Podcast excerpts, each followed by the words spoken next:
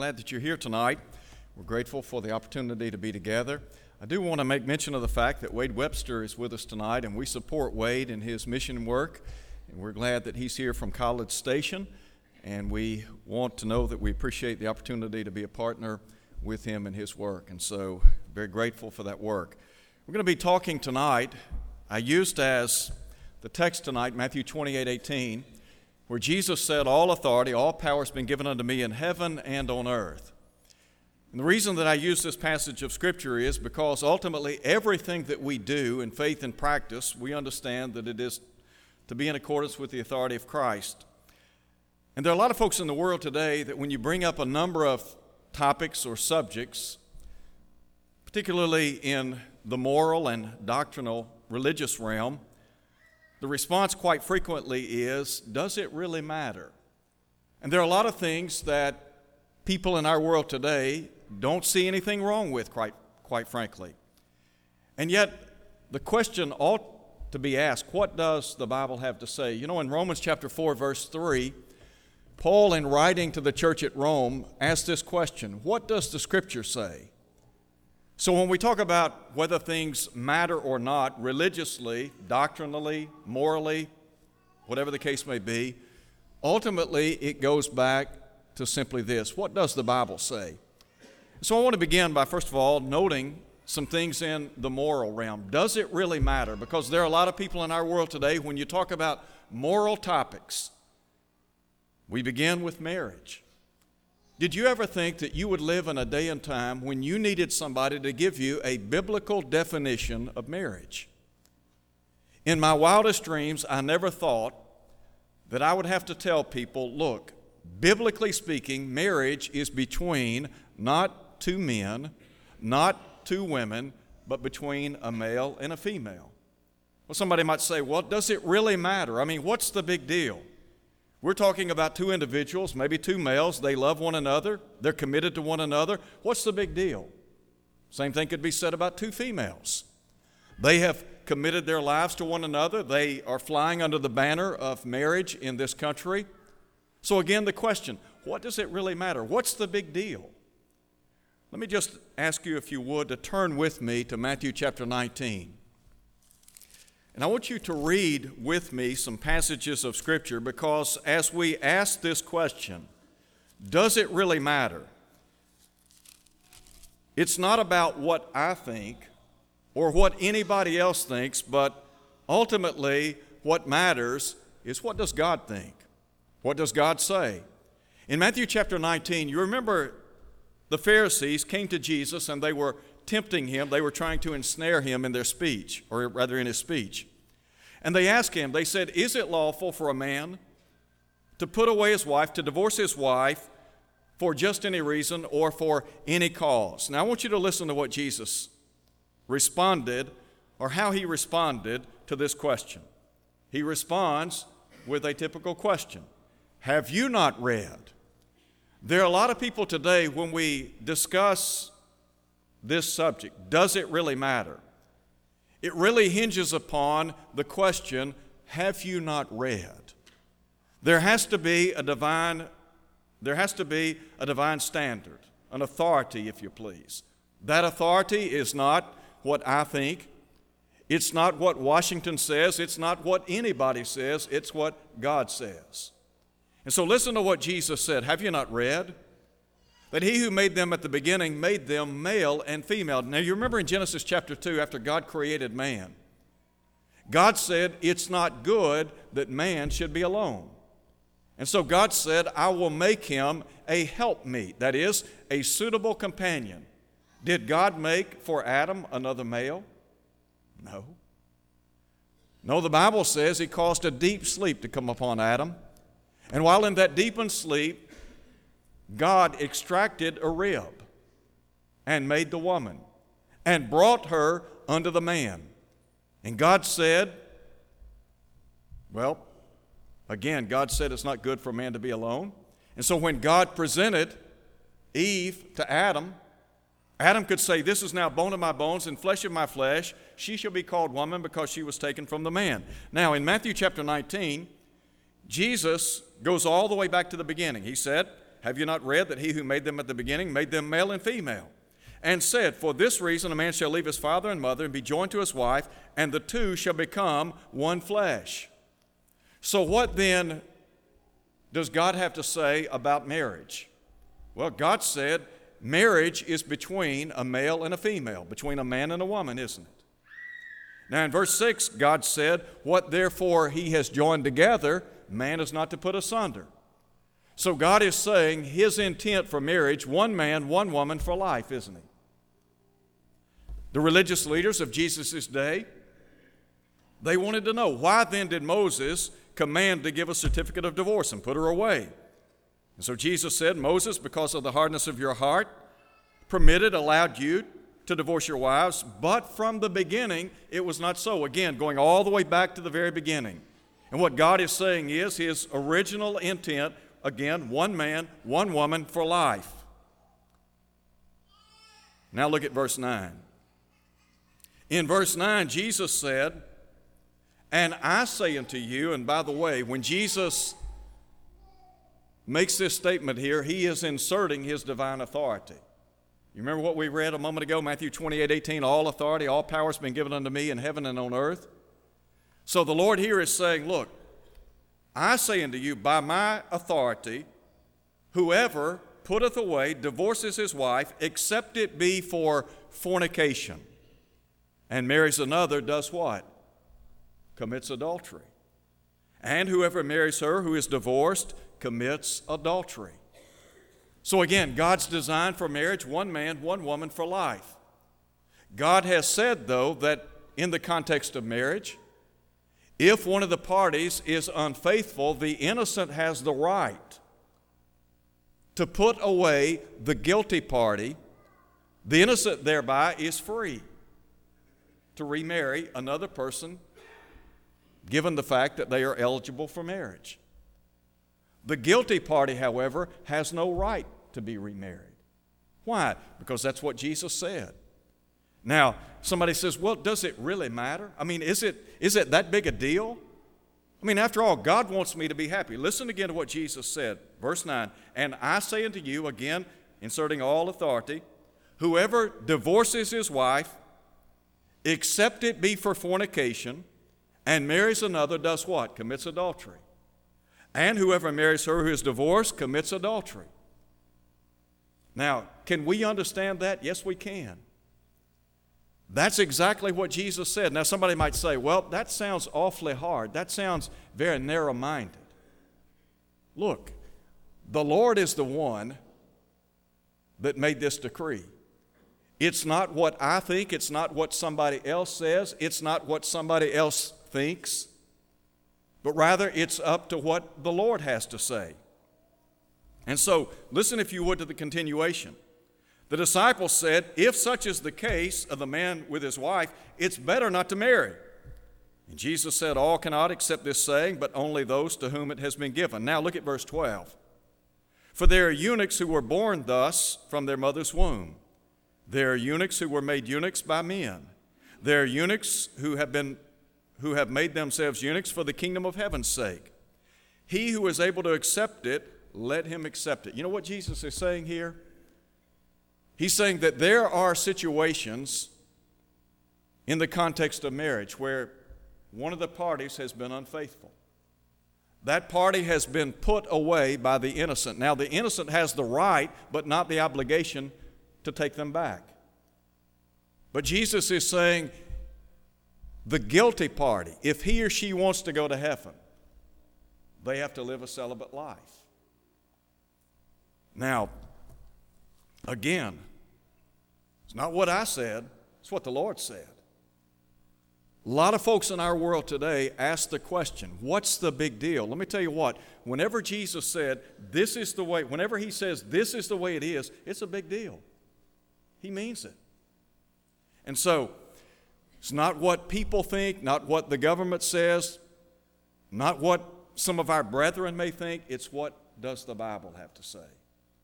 So we talk about marriage, divorce. Did you know that there are multiple, well, multitudes of people in our country today around the world that are living together without the benefits, benefits of marriage. In other words, they are, as we say in our common vernacular, they're shacking up. They're living with each other. A lot of folks. Now, somebody might say, well, what's the big deal? I mean, after all, this is the 21st century. You got to understand, times have changed. Is that right? Have times changed that much? Does it really matter? Let me just give you a couple of passages to chew on. Turn over, if you would, to 1 Thessalonians chapter 4. In 1 Thessalonians chapter 4, I want you to listen to what the Apostle Paul says. And I want you to read it in black and white so that you'll know this is not what I'm saying, this is what God in heaven is saying. In 1 Thessalonians chapter 4, verse 3, Paul said, This is the will of God, even your sanctification, that you should abstain from fornication. In 1 Corinthians chapter 6, Paul said, Flee fornication. Now look at Hebrews chapter 13. Listen to what the Hebrew writer said in Hebrews chapter 13, verse 4. The writer said, Marriage is honorable among all and the bed undefiled. Now listen to him. But fornicators and adulterers, God will judge. What does that mean? It means that if, that if I'm having sexual relations outside the marriage relationship, then I'm in deep, deep, deep trouble, spiritually speaking. Why? Because that's what God said. Now, somebody might say, well, I don't see what the big deal is. I mean, after all, God wants me to be happy. After all, I need to, I need to decide on my own whether or not I really want to marry this person. Listen, you want to decide if you want to marry somebody, date them, get to know them. But you can't shack up with them. You can't live with them. And let me tell you what, there are some people within the church who live together. That's wrong. It's sinful. You can't do that. You need to understand let me make it as plain as I can make it. God will burn your hide. Can we understand that? You shack up, you live together, God will burn your hide. You need to know that. Doesn't matter if you're young or old, black, white, rich, poor, doesn't matter. That's what the Bible says. That's what the Hebrew writer is saying. God's saying, look, you want to go to heaven, you're going to live this way. Somebody says that's narrow minded, that's old fashioned, that's archaic. Maybe. Might be. But we're not talking about what the world says, we're talking about what the Bible says. So, is it a big deal? Yeah, if you want to go to heaven, it's a big deal. It's a real big deal. Again, it's not what I think, not what somebody else thinks, it's what God thinks. And by the way, God is the creator of the universe, isn't he? God made this universe. If God made the universe, and He did, doesn't He have the right to determine the limits and the limitations by which we live? Doesn't he have the right to be the governor, the superintendent of the universe, to say, This is how I want my people to live? Does he not have that right? Yes, he does. Now, somebody might say, I don't like it. Okay, here's the alternative you go and create your own universe. And you decide how your people will live. But here's the deal you can't do that, can you? So that means you're going to have to live according to God's will if you want to go to heaven. Well, what about lying? You know, a lot of folks in the world today don't have a problem with lying. They don't have a problem with shading the truth a little bit. What's wrong with telling a white lie? A lot of folks in the world today don't see any problem with it. In the corporate world, in the sales world, people will hedge on the truth every day. Why? To close a sale, to somehow consummate a business deal. Is that how we're to operate? Does it matter? I mean, what's the big deal? Look, we're in, we're in a dog eat dog world. We got to understand sometimes you've got to do this. All right, let's look at Revelation chapter 21. Look at Revelation chapter 21, verse 8. John said, But the fearful, the cowardly, unbelieving, abominable, murderers, fornicators, sorcerers, idolaters. Now listen to what he says and all, A L L, all liars, shall have their part in the lake which burns with fire and brimstone, which is the second death. What did he just say? He said, if you tell lies, if you lie, whether it's a white lie, black lie, big lie, small lie, doesn't matter. If you lie, what's, what's, the, what's the, what are the consequences? You'll go to hell. And somebody says, well, what's the big deal? Well, we just read it. The big deal is God said we can't lie. Why? Because in Ephesians chapter in Ephesians chapter 4, Paul said, Wherefore, putting away lying, let every man speak what? Speak truth with his neighbor. Well, somebody says, What's the big deal about stealing? I mean, after all, what's wrong with me taking something that belongs to somebody else? After all, maybe they don't even need it. Maybe I like it. Maybe I want it, and so I can have it. Somebody says, Well, didn't cost that much. They weren't using it. Does that determine whether it's right or not? What does the Bible say about stealing? What does the Bible say about being a thief? Look, if you would, at 1 Corinthians chapter 6. 1 Corinthians chapter 6. Listen, if you would, to what Paul says beginning in verse 9. Do you not know that the unrighteous will not inherit the kingdom of God? Do not be deceived, neither fornicators, idolaters, adulterers, homosexuals, sodomites, nor thieves, nor covetous, nor drunkards, nor revilers, nor extortioners will inherit the kingdom of God. Now, what did Paul just say? Paul just said if you're a thief and you continue to steal, you have no part in the kingdom of heaven. And by the way, let me just add this in very quickly. A lot of folks in the world today don't have a problem going out partying on Friday and Saturday night, and some people are partying through the week. And they don't have a problem going out to the bars and living it up and carousing and all that kind of stuff. What Paul just say? He said, You do that kind of stuff, you're not going to heaven. In Romans chapter 13, Paul talks about those who engage in revelry. And that carries with it the idea of carousing, encompassing drinking, engaging in conduct that takes place into the wee hours of the morning. All around this city, lots of folks out partying on Friday and Saturday night. And to our young folks, I would say this nothing good ever happens after midnight. Nothing. I know that when you're young, you want to stay out, you want to go out and have fun, fun with your friends and whatnot. But let me tell you what, a lot of trouble happens after, after midnight. So I ask the question does it really matter? Does it really matter? Does it matter about marriage and divorce, homosexuality? Does it matter when we talk about stealing and drunkenness and lying? I mean, does it really? What's the big deal? You read it just like I read it. And the big deal is, God said, we can't engage in that kind of behavior and go to heaven, can we? So, what about in the doctrinal realm? In other words, the religious realm. There are a lot of things that people today accept, and there are a lot of things that go on religiously that people will, quite, quite frankly, ask the question what's the big deal? For example, with regard to truth. Did you know that we live in a society today that advocates tolerance at any and every level? And there, there are those in the world today that have embraced this philosophy of pluralism. Anything goes. And the idea is there's no such thing as absolute truth, and so what's truth for you may not be truth for me, and vice versa. You do your thing, I'll do my thing. You live according to your standard of truth, and I'll live according to my standard of truth.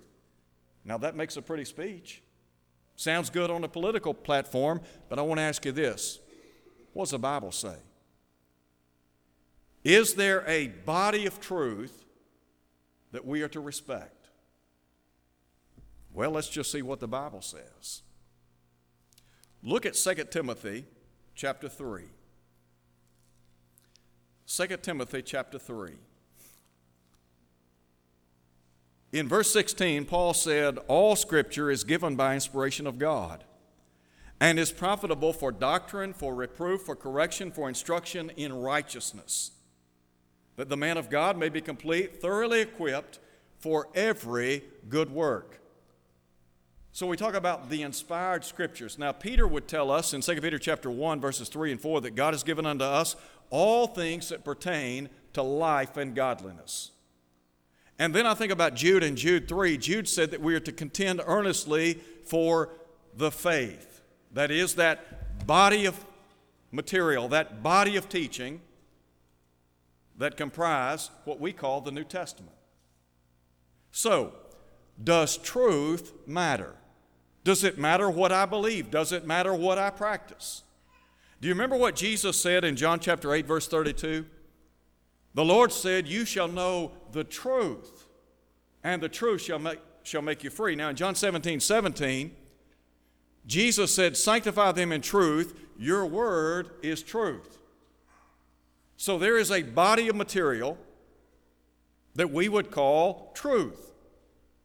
Paul wrote in 1 Timothy chapter 2 verse 4 that God would have all men to be saved and come to the knowledge of the truth. So, does it matter what I think about divine truth? It does, doesn't it? Now, there are a lot of people that would wave it off and say it's, it's no big deal. You don't have to worry about truth. All right, let's just test that for a minute. What about with regard to Jesus? There are a lot of folks in the world today that will tell you, you know what, Jesus was a good man. And I'll give you the fact that he was a man of compassion, a man of love. He was an individual that broke down social barriers. He was interested in the plight of the downtrodden. He was a tremendous teacher. He had all these great attributes, but he was not the Son of God. And there are those that will say, you know what, he is on a plane equal to Muhammad or Gandhi or some other quote unquote religious teacher. So, what are we to think? Does it really matter what I think about the nature of Jesus? All right, let's look at look, let's just look and see what the Bible says. Look at John chapter 8. While you're turning to John chapter 8, you remember when Jesus came into the coast of Caesarea Philippi, he asked his disciples on one occasion, Whom do men say that I am? And they said, Some say you're John the Baptist. Some say you're Elijah. Others, Jeremiah or one of the prophets. And then Jesus asked this question But whom do you say that I am? And Peter said, You're the Christ, the Son of the living God. So in John chapter 8, verse 24, listen if you would to what Jesus said. Therefore I said to you, that you will die in your sins, for if you do not believe that I am, you will die in your sins.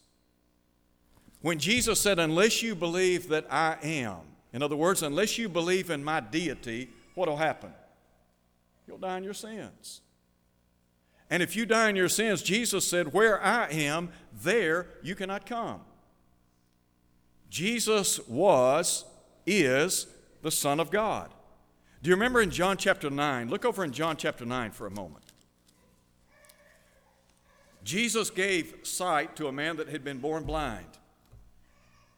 As a result of this, he drew the ire of the Pharisees. And so, toward the latter part of the chapter, Jesus found the man that he had given sight to. And he asked this question Do you believe in the Son of God? And he answered and said, Who is he, Lord, that I may believe in him? And Jesus said to him, You have both seen him, and it is he who is talking with you. Then he said, Lord, I believe, and he worshiped him. What you think about Jesus will ultimately impact where you spend eternity. Think about what Jesus said in John chapter 14, verse 6 I am the way, the truth, and the life. No man cometh unto the Father but by me. Now, there are people in the world today that are going to tell you it doesn't matter what you think about Jesus. They're going to say it really doesn't matter whether or not you follow Jesus or Muhammad or Gandhi or whomever or Buddha. Well, what did Jesus say? Does it really matter? Does it matter what spiritual leader I identify myself with? Listen again. Look at John 14, verse 6. Listen to what the Lord said. Jesus said, I am the way exclusively. I am the truth exclusively. I am the life exclusively. No one comes to the Father except through me. Now I want you to look at Acts chapter 4, verse 12 very quickly. In Acts chapter 4, in verse 12, note if you would what Luke records. Neither is there salvation in any other. Did you hear that? Neither is there salvation in any other. For there is no other name under heaven given among men by which we must be saved. What, is, what, does, what does Scripture say? Scripture says if we're going to be saved, then we've got to look to Jesus. There is no alternative, there is no other Savior. So somebody says, Does it really matter? Well, you decide. Does it matter? What's the big deal? Well, if you believe what the Bible says, it's a big deal. Because the Lord's saying, look, if you want to be saved, then you've got to go through me. You want to have a relationship with the Lord? It's only through me. Well, what about the church? I hear a lot of folks talk about the church today. I hear people say, you know what? You go to the church of your choice, doesn't matter. A church is a church, it doesn't matter. And then there are some that would say to us, one church is as good as another. And you don't even have to be a member of the church to go to heaven, okay? Sounds good, doesn't it? I mean, after all, what's the big deal? Church is church. Does it really matter? Let me just link to this salvation. Does it really matter what I do to become a child of God? Well, look at Acts chapter 2. In Acts chapter 2, on the day of Pentecost, and you gotta, you've got to get in your mind this occasion, the circumstances. Acts chapter 2 is a pivotal point in history. Up until this time, everything has been pointing to the coming of the church, the kingdom. Jesus had promised in Matthew chapter 16 that he would build his church. Jesus affirmed that. So in Acts chapter 2, we have people assembled in the city of Jerusalem. The time is right, the, pla- the place is right. The apostles are speaking by the inspiration of the Holy Spirit. And Peter's sermon is recorded for us. And the central theme of his sermon is Jesus of Nazareth, a man that had been approved by God among them by miracles, wonders, and signs. Peter said, which you've seen. All right? Verse 36 Let all the house of Israel know assuredly that God has made this Jesus, whom you crucified, both Lord and Christ. That was, as we would say, the climax of his lesson. Verse 37 When they heard this, they were cut to the heart and said to Peter and the rest of the apostles, Men and brethren, what shall we do? Now, think about all the different things that are said, religiously speaking, about what a person must do to become a Christian. What do you typically hear? Well, a lot of folks say, Accept the Lord Jesus into your heart, recite this prayer, and you'll be saved. Now, Peter had been given the keys to the kingdom of heaven, had he not? Matthew 16, 18 and 19. Peter, speaking by inspiration of the Holy Spirit, I want you to look, if you would, at verse 4. The Bible says, They were all filled with the Holy Spirit, began to speak with other tongues as the Spirit gave them utterance. In other words, they were speaking in languages previously unknown to them. They are inspired men. And on Pentecost Day in the city of Jerusalem, the time about AD 33, they're preaching the gospel. The church is born. And Peter stands up with all authority. They ask him, What should we do? And what did he say? Here is exactly what he said Repent, and let every one of you be baptized in the name of Jesus Christ for the remission of sins. Now, somebody says, you know what, I just don't get the baptism deal. I mean, what's the big deal after all? Let me tell you what the big deal is. If there was some other way, don't you think Peter, speaking by inspiration of the Holy Spirit, would have said that on Pentecost Day? The very first day the church came into being. Doesn't that make sense to you? Do you really think if there was some other way? Don't you think if there was some other way, he would have announced that? What did Jesus say? He that believeth and is baptized shall be saved. Well, what did he mean? He meant exactly what he said, didn't he? He that believeth, number one, and is baptized, number two, shall be saved. So, what's the big deal? Well, the big deal is you want to be saved, you'll be baptized. Mark 16, 16. Well, what's the big deal? Well, if you want to be saved, you'll be baptized so that your sins will be forgiven. Acts 2:38. Somebody says, "Well, what's the big deal?" Well, the big deal is you want to go to heaven, you need to be baptized so that your sins can be washed away. Acts 22:16. Look, there are a lot of folks in our world today that will throw up their hands and just say, I don't see what the big deal is. Well, let me tell you what, if God said it, that settles it, whether we believe it or not. Whether we realize it's a big deal or not, it is a big deal. Now, what about the church? Look at verse 47. The Lord added to the church daily those who were being saved. The implication is if you're not in the church, you're not among the saved, are you? Somebody says, I don't see the importance of being a member of the church. Well, Jesus said in John chapter 3 that those who are baptized enter the kingdom of God. He said you can't enter the kingdom without being born again, spiritual birth baptism into Christ, by which you contact the blood of Christ. Romans 6, verses 3 and 4. Now, look, if you would, very quickly at the book of Ephesians. I know our time's gone. Look at Ephesians. I've called attention to these verses because I want you to see it in black and white. I don't want you to take my word for it, I want you to read it. In the book of Ephesians, in chapter 5, in verse 23, the Bible says that the husband is the head of the wife, as also Christ is the head of the church. And listen to what he says and he is the Savior of the body. That means if you want to be saved, you have to be a part of the body. Well, what's the body? He's the head of the body of the church, Colossians 1:18. Well, somebody asks the question, well, how many churches are there? Look, if you would, at Ephesians 4, verse 4. There is one body and one spirit, just as you were called in one hope of your calling. So there's one head and there's one body. How do you get into one body? You're baptized into Christ. 1 Corinthians chapter 12, 13, the Bible says, by one Spirit we're all baptized into one body.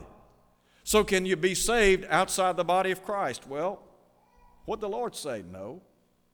Does it really matter what we believe? Does it matter if we're a member of the church or not? On Pentecost Day, when the people obeyed the gospel and were added to the church, if you had asked them, What church do you belong to? What do you think they would have said? What, what church would they have said that they were a member of? Christ Church. There were no denominations in the first century.